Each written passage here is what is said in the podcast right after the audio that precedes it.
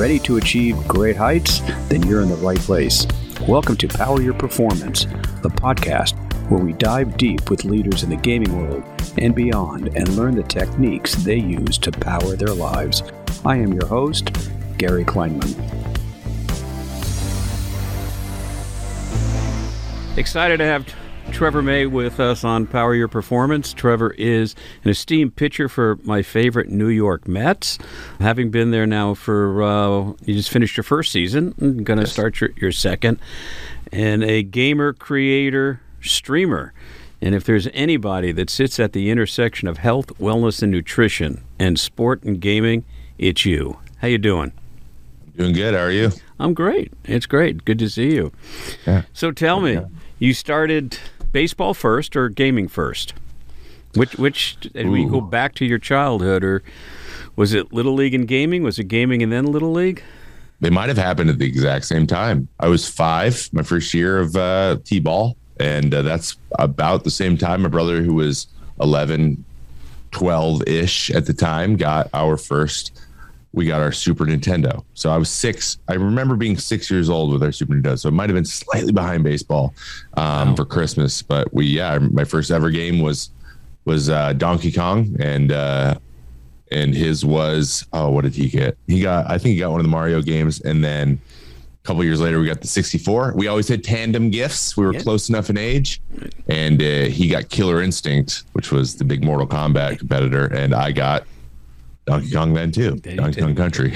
So I was big into Donkey Kong, evidently. I haven't played it since, but I think baseball wins by just a little bit, but they've been parallel pretty much my whole life. What was the first game you beat him at, or vice versa? Oh, I don't remember ever beating him at Killer Instinct. Beat him in a game. I think Halo might have been the first time that I was like consistently be able to beat him. We played an NFL Blitz a little bit. I think I got him a couple times, but he beat me pretty handily a lot. I did not handle losing well. That was very, very competitive. I always call it being competitive, but I also just don't like to not be happy. So I was one of those. I was the kid who was like would rather cheat than lose. It's so funny you said that, because just did an interview with Marianne Engel, who is a sports psychologist, and the two things she said was some people hate to lose, and some people that do hate to lose might cheat. So you just proved her right, Trevor, quite quickly. I'd rather turn off the game. I was that guy. Walk up, rest, reset. Well, interesting, from a health, wellness, nutrition standpoint, did you ever put that conflict under control? Did you ever kind of just, did it ever mellow out? And if so, what helped you do that? Yeah, it mellowed out a little bit, but honestly, even to this day, I'm slow to like play anyone in like a game 1-on-1. Oh, right. I would much rather do co-op 2-on-2 or like play team games, because it's just that's the reason I never got really into like golf or like tennis, because it's all on you. And the baseball, I like being a cog in the machine, and I like the teamwork part of things, but I also liked everything not always being your fault, I guess, when I was young. So, and honestly, I still have a unique relationship with losing or like failing, maybe. Right. Maybe not losing, because I've come to the conclusion now, being a major leaguer for as long as I have been, that like, you just only have so much control over a win or a loss. You just never want it to be your fault. Right. Because I was going to say, obviously, you're sitting on the mound and stuff happens, whether it's an error behind you or you don't hit your spot or whatever it is. That'd be hard, if you're that competitive with yourself to deal with that. So, and to leave it on the mound, right? Like you get in the dugout and get in the locker room, you go home. Do you really forget about it? Yeah, no, I don't forget about it. I'm going to be honest. I just don't. I think that's complete. I mean, I think some guys, no one fully forgets. Right. Some guys just are able to kind of move on, or like be distracted, or move on to something else, like focus on what they're doing in front of them a little bit easier than others. But I think that if they do go back to thinking about it, they'll still be like, it'll still get that response. It's just that ability to like refocus on something else. I think that is the difference. I don't think it ever No one ever forgets. This whole short memory thing, I love when people say it because I'm always like, it's not really a thing. It's a misnomer a little bit. But I do understand the idea of like not letting it affect the next thing as much, like minimizing that. That is important. That's the important part. But yeah, I have a very strong emotional connection to my play. I do. I really do. I certainly from a professional baseball player, professional athlete at the level that you've obviously achieved for quite some time, you got to have that fire. You got to have that edge and that anger because it motivates you every time you go out. So you wouldn't want to lose it completely. I guess it's more about, do you go to meditation? Do you go to other kinds of modalities to calm yourself down and then not let it psychologically affect you in a negative manner? I have spent a lot of time with meditation. I actually just had this conversation really in depth today about handling a lot of the like this past season, for example, was a lot more external noise. There's a lot more external noise in the New York market, especially with, you know, the Mets and their history recently, and a lot of good players. You see, you know, just generally the feeling is maybe underperforming a few years in a row. Right. And high expectations not really being met, and coming kind of into that situation, kind of in the middle. You went to new ownership. Yeah, lots of fluidity, and a lot of stories about the new owner and, you know, his embattlement. And, I mean, and you're in a major media scrutiny market between Yankees, Mets, Giants, Jets. Yeah. There's a lot. You're dealing with some people maybe that are closer to paparazzi and tabloids than sports news outlets at times. They're more focused on the, you know, figuring out why the clubhouse is a mess than the actual game. A lot of stuff like you're kind of just wading through a lot of like, we gotta learn to like fend off stuff that you're like, that's just stupid. I'm not gonna. Let's talk about other things. And that's a skill that you have to learn. You can really only learn here. And I wouldn't even put LA in the same way, even though it's a huge market. New York's a fish bowl. New York's definitely, you know, Chicago has its times, but like New York's the you know, even Boston's similar, but like the Northeast is a different beast. So, and especially New York, because you do have that underlying Yankee-Met rivalry spills out into everything. You don't really get that in the Angels and the Dodgers, right? That's very, very true. They're not they're not like making fun of each other the whole time too. Like, no, they're not. Yankees fans have no real skin in the game for Mets, but they'll just make fun of you even though because you're on the team, even though they don't really care. Yeah, you know they don't care. You have those people too, and it's in your own fan base, and it's 24 square miles where, you know, LA, the Dodger base is, you know, way up north, way south. So you know, having spent a lot of time in New York and living there, it's. But did you think about that before you said, I'm going to take this shot with the Mets, I'm going into this fishbowl? Was it as cognizant as it turned out to be, do you think? It was just, I knew it was going to be that much. Like the amount was not surprising. It was the dynamic and learning who those, you know, like there's just certain people where you're like, I'm not going to talk to that person as much as other people. Like I don't trust that person as much as I trust, you know, that isn't a thing really in Minnesota. There's just not as many people. Yeah. But just generally, they're just kind of a little bit more laid back. Well, they're a lot nicer. They're just, they're just as a citizen. Naturally, you know? They would rather like, even if they have strong feelings and stuff, they usually give you a little bit. They're like, you know what? I'm upset, but it's okay. Is it that big of a deal at the end of the day? But New York, live and die. It's a little more live and die in New York. There's more passion. They'll tell you that first. Everyone will say that, more passion. And I just need everyone to know that this isn't a negative thing at all. It's just different, and you have to navigate it differently, or it can be just too much. Like it's just exhausting. It could be exhausting at a time. If you really want to be a great player, you have to find a way. If you want to succeed in the market, you have to find a way to kind of either just remove yourself from a lot of the noise or mute it. Yeah. And were some of the teammates helpful in the transition that had been there for a while, or did they kind of say, a little bit? You're on your own, dude. You figure out how you're going to make it. It's a lot of young guys that don't have a lot of experience anyways. Right. Like they do. And so they're still trying to navigate how to do that too. They've been part of it. So like we had these conversations a lot, like should we all delete our Twitters together? Should we, you know, like things like that. Something I'm never going to do. I'm very active. I really value my ability to have open and honest conversations with strangers about things and give context for things. I think it's important and that it's valuable to do that, even if it's infuriating at times. I just feel like it's something I like to do and I need to do it. So that wasn't going to go anywhere. And so we've actually talked a lot about how do you navigate on a day-to-day basis, like calming yourself down, your nervous system down, because some games, like for example, the September 11th game last year was huge, massive, 20 years against the Yankees at home. We're in a pennant. We're trying to win the division too. And we're trying to come back here, and it's like all this stuff. And I'm just like, don't blow that game. And I did. I blew that game. It came to a head. I was like, I'm going in the exact situation that I was dreading, and you got to find a way to like. And maybe that's why it happened that way, right? I mean, your fear actually you self-realized your own fear. Exactly. You know? And once you're in the situation that you've been dreading the whole time, the chances that you're able to lock in and forget about it are zero. Yeah, especially in that situation. Were you sitting in the pen going, don't call on me. I'm not.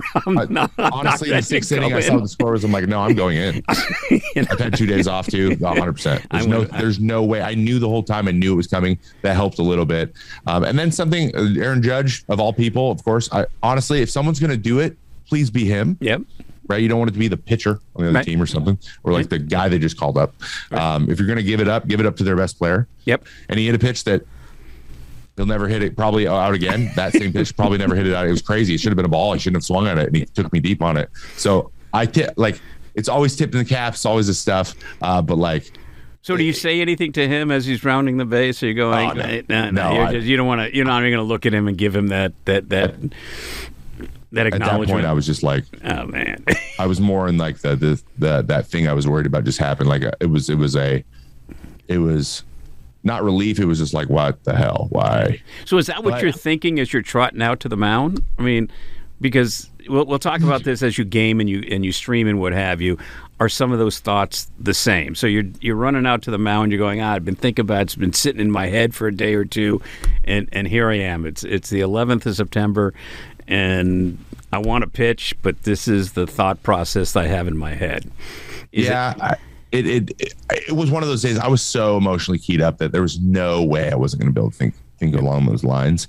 And I have that moment once or twice a year, like just where whatever it is, one day you're just super for whatever reason, and sometimes you're just like in your head, you're like, man, it would be really nice to get skipped over today.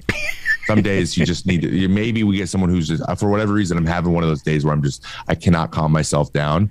It's something that I naturally have. I'm very. I don't want to say high strung. Anxiety has been something in my life that has been a constant.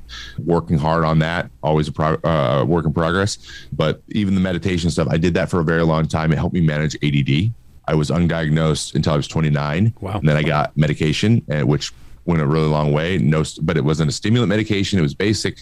It was called Strattera. It's a different type of situation. That helps for about a year or two, and then it just nothing. It came back, got worse, and then this off season I actually got prescribed to stimulant medication. So that going in the last 3 months or so I've noticed a big change in my ability. Like my days were just really inconsistent, and that would translate into the baseball field. Like I just said, I have a day I wake up groggy. It feels like I didn't sleep well, even if I did. And I'm like, what's going on? It's just I'm very emotionally struggling, and then my ADD is at 10.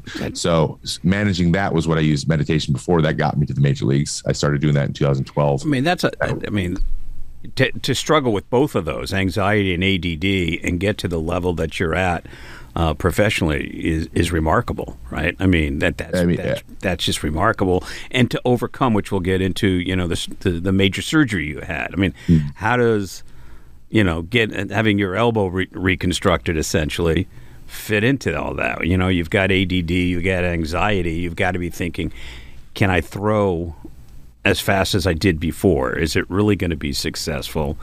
I mean, that had to be remarkably difficult as you were not only having the surgery, but your rehab.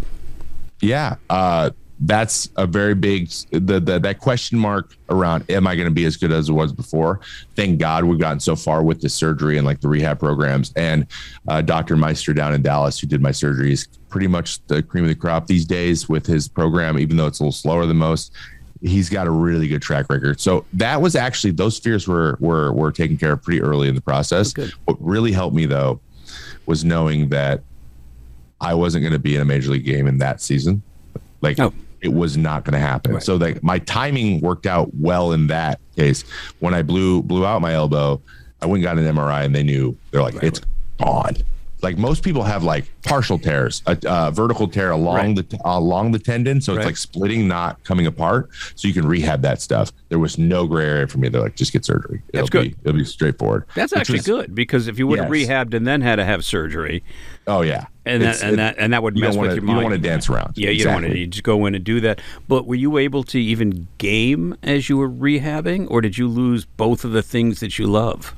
So I'm very fortunate that a lot of people think this is the other way, but controllers are actually not great when you're coming off.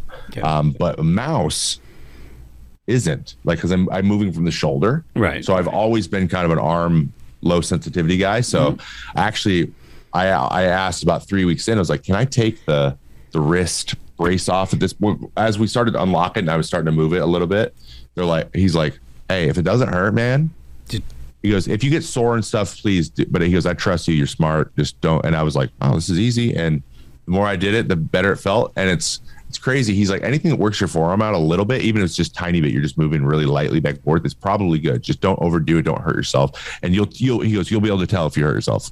Trust me.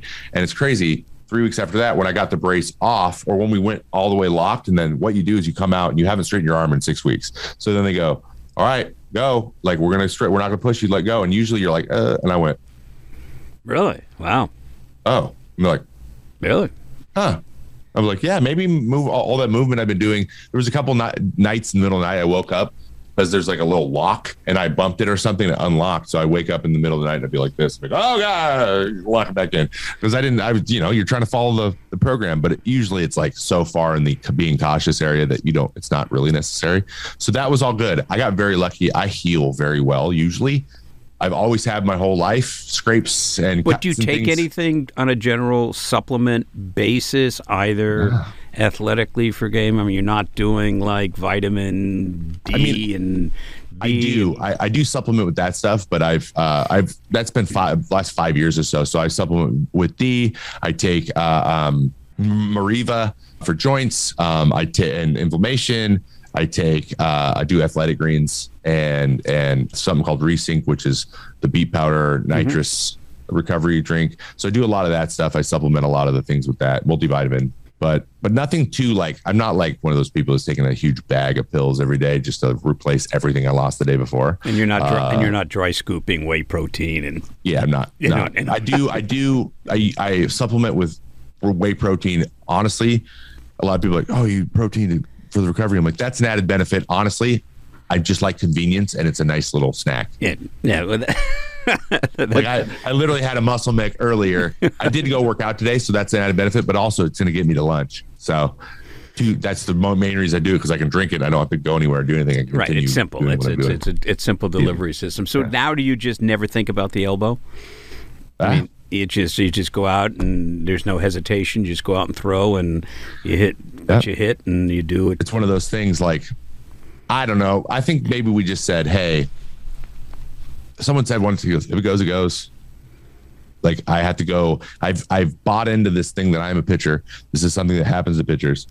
And I'm not going to like take the foot on the gas, make myself not as good as I can be just because I'm afraid of that happening again.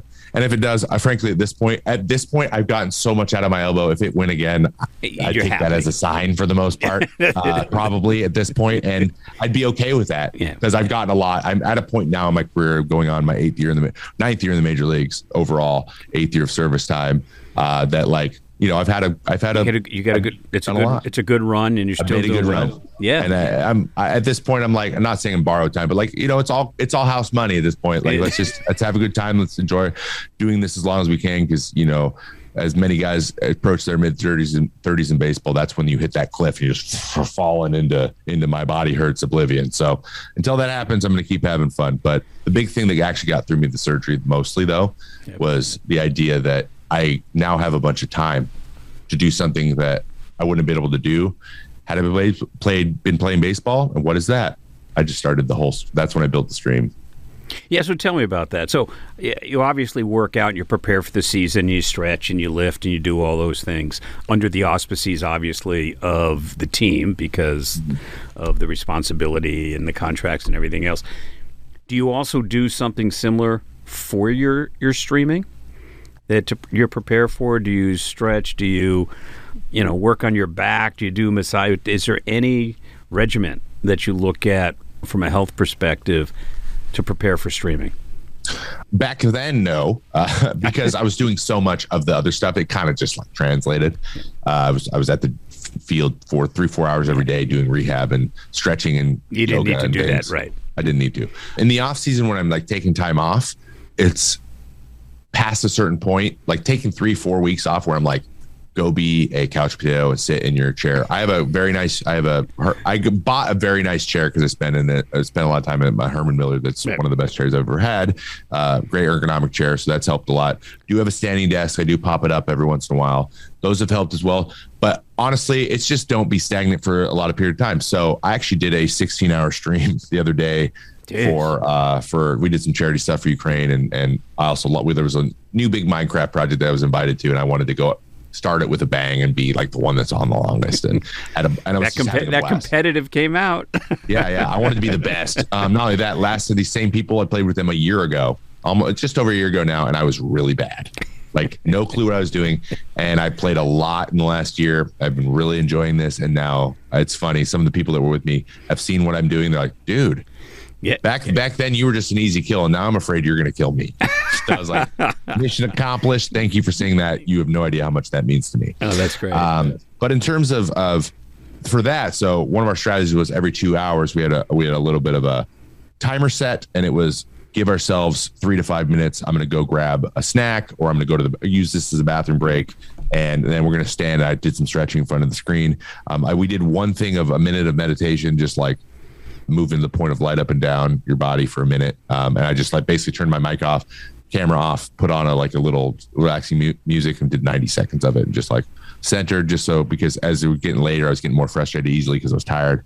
But yeah, I'm trying to do that more. I think I could do a much better job, but it's crazy. Because I've been really into Minecraft recently, a lot of these people who have been doing this for 10 years, they're now late 30s, even in their early 40s. Right. And they're because it's a game that if you let it, you could just go. There's no points to jump off if you don't make them. And so there's a couple guys that I'm taking a little bit of what they do when they play. And one has every hour on the hour, it's time to stand up and we all drink our water. And then they like stop what they're doing, go full screen, and they make the stream do it with them. So like, we're taking a break, and they take a break every hour. And it's on purpose, purposeful every time. And the older you get, the more you need it. And if the average age of a gamer is 37, then that, it's going to happen. I mean, you're going to need it. And it's a major issue in gaming. People like, especially the kids that are like 21 who are trying to grow their streams, or they've just got some experience or just got some love, and people are starting to come in. They want to play for 15, 16, 17 hours every day. Every day, and they're playing not in your Herman Miller chair. They're playing in all these other, like a wood chair from the a wood kitchen. Chair, or an off the rack chair from an office supply company. I won't mention names because I won't mention names that are not ergonomically sound. And then if you look at the hardware, it's really keyboards and what have you are not great for your wrist. And people are turning and they're doing all this other stuff. And they're thinking, from a health and wellness company perspective that we look at a lot of the younger gamers are invincible. As I'm sure when you were younger, you thought, oh, I'm invincible, right? My wrist may hurt, but I'm not putting anything on it, right? Yeah. I'm not sleeping, but I'm not going to help go to sleep, even if it's a natural supplement. Or you're not focusing, right? People are knocking out, Red Bulls and Monsters and what have you. But as you get older, and the guys that you're referring to, it's critically important, especially if you've got other things to do when you're not streaming and playing. You just can't sit at a chair and be stretched and be limber and do all the things you otherwise want to do. So, exactly. Do you talk about that with the people that that follow you in your stream? Is hey, what are you doing to stay limber? That it's great to play with you guys, but do you feel a responsibility or a desire, if not a responsibility, to just notate the fact that hey, you got to be healthy, you got to don't drink Red Bulls, maybe take some vitamin D or whatever that supplementation is. I think that I definitely have a unique approach to these things too, because I inherently have to stay in a certain shape or have to think, like be intimately aware of how my body feels at all times because I need to be ready to pitch every day. So even being a reliever, not just a baseball player, just being a reliever, like I have to be ready every day. So like it's programmed into me to check in constantly. And so maybe I take that for granted. Just like it's a natural way that I am, and I'm able to make those decisions on the fly. But people that don't have the motivation, it's just like for their general health or long-term health, but they're not having to go compete. Like the motivation isn't as big as it is for me.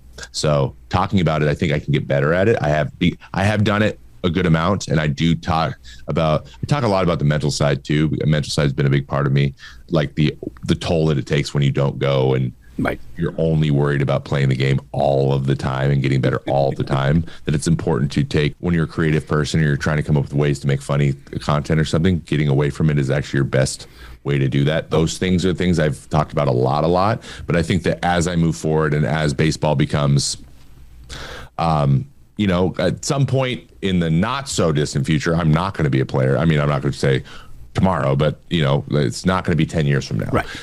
That I will then have to pass on a lot of the baseball information I had to younger kids about taking care of themselves. And I think that I'm going to continue doing the gaming thing. And it's going to be really important that I do it there, too, because I just have a lot to offer there, a lot of value that I've learned over the years. You do. And you come from a unique perspective, as you just referenced, from having you know, professional athletes. And one of the things that gamers like is that they can be successful without having your skill set, so to speak, and your muscular definition and just the inherent skills to be a professional athlete. Not everybody can do that, but you can work on gaming skills a little bit easier and become proficient.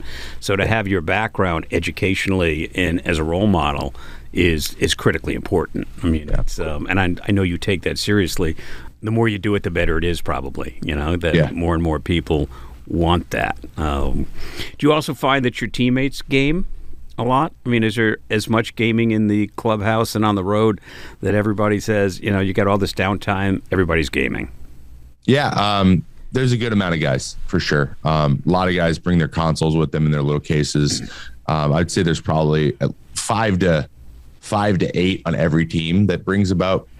Some have bigger groups than others. I know I've heard a lot of stories about the Angels being a huge, because Mike Trout's a big gamer, and he's very like open with just like getting guys equipment to play stuff with him. So like there's been times where we bought everyone laptops, and he's an awesome, from what I've heard, playing with Mike Trout is awesome. So but like if there's a new game that comes out that he really likes, he's like, man, I wish some more people would play. He'll buy like the guys who like, oh, I don't have an Xbox. You're like, well, here's one. Now you have to play with me.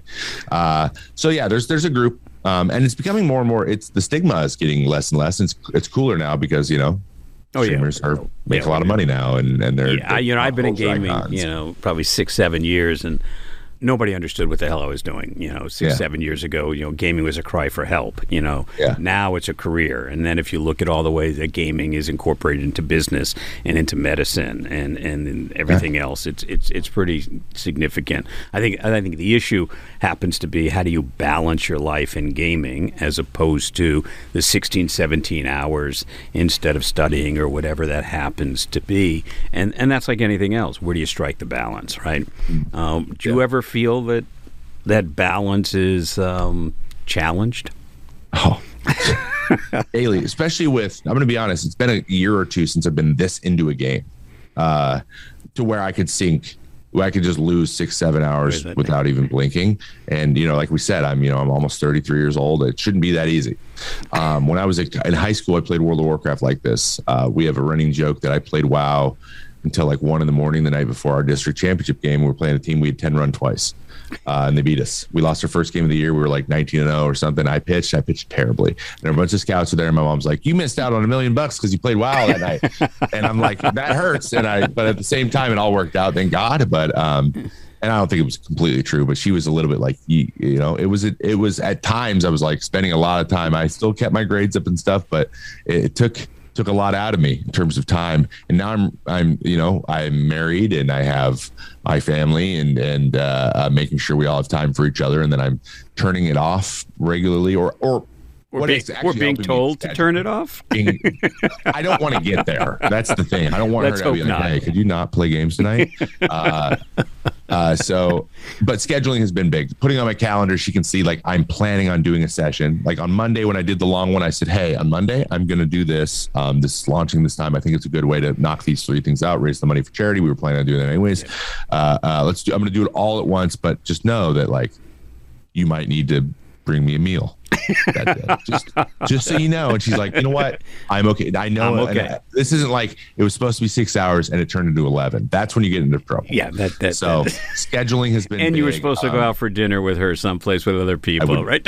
I would never miss that. That's one thing. That's also on the schedule. So yeah, the scheduling has been big. And I think I would highly recommend any kid, any guy out there who wants to really maximize how good you are, how fresh and how good high quality streams are, find that whatever that limit is, and then just give yourself a couple gimmies. This is something that actually Ben Lupo, Dr. Lupo, who's on YouTube, big streamer, I've learned from him and his family is he gets like a weekly mulligan to where he can say, I'm really into this game. Can I play for 2, 3, 4 hours long? Can I just extend this into the evening and you guys go to bed? You put Charlie, his son, to bed and you just handle it that night. Just give me one and I'll tell you when you come in. And she's like, okay, yeah, you get one. But like every other time you got to stay within your limits for your work because we're setting work-life balance. And he's done a great job with it. It works really well for him. So we actually have done something similar to where as long as I'm saying, hey, and I'm going to go do this thing, right? Then we're good.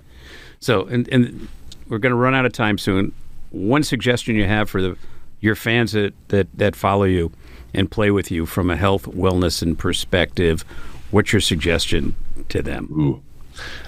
If you content creation or not, I think retouching on that thing I just said, having kind of a schedule or just like having an idea of when would be a good time for you to get off, even if it's in a few hours, and blocking out that time makes it a lot more enjoyable. And honestly, it makes, when you have like a goal of something you're trying to accomplish in a game, even if it's just relax for a bit, makes it just feel much more fulfilling in my opinion. So I would say definitely just try to give yourself some sort of time frame. And if you can, if it's possible, because you really love gaming, get it scheduled. And 2, be purposeful with your breaks. So stand up, move around. If you have to go to the bathroom, go to the bathroom. And that will also make your gaming experience even more fun. As someone with ADD who gets fixated and I get really locked into a game and I'm super passionate about things, I just don't want to stand up. Yep. Ongoing problem. One good little tip I'll give, phone. Set your phone to go off. Because one thing that is more powerful than that, the thing you want to sit there, is when your phone goes off, your natural thing is, I have to take care of it. Yeah, I have to get to it. That will override everything. So your phone alarm, the one that wakes you up in the morning, be your strongest motivator for getting up and taking a break. Hey, Trevor, I love the time spent. When you're down playing the Angels, I'll come see you. All right. Keep gaming, and we'll follow up soon. All right, man. Stay well. Appreciate it. Hey, be well, man. Good to see you. Thanks for listening. This podcast is part of the MAP Esports Podcast Network and produced by Innovation Media Enterprises. Please be sure to leave us a review and follow us on your favorite podcast player.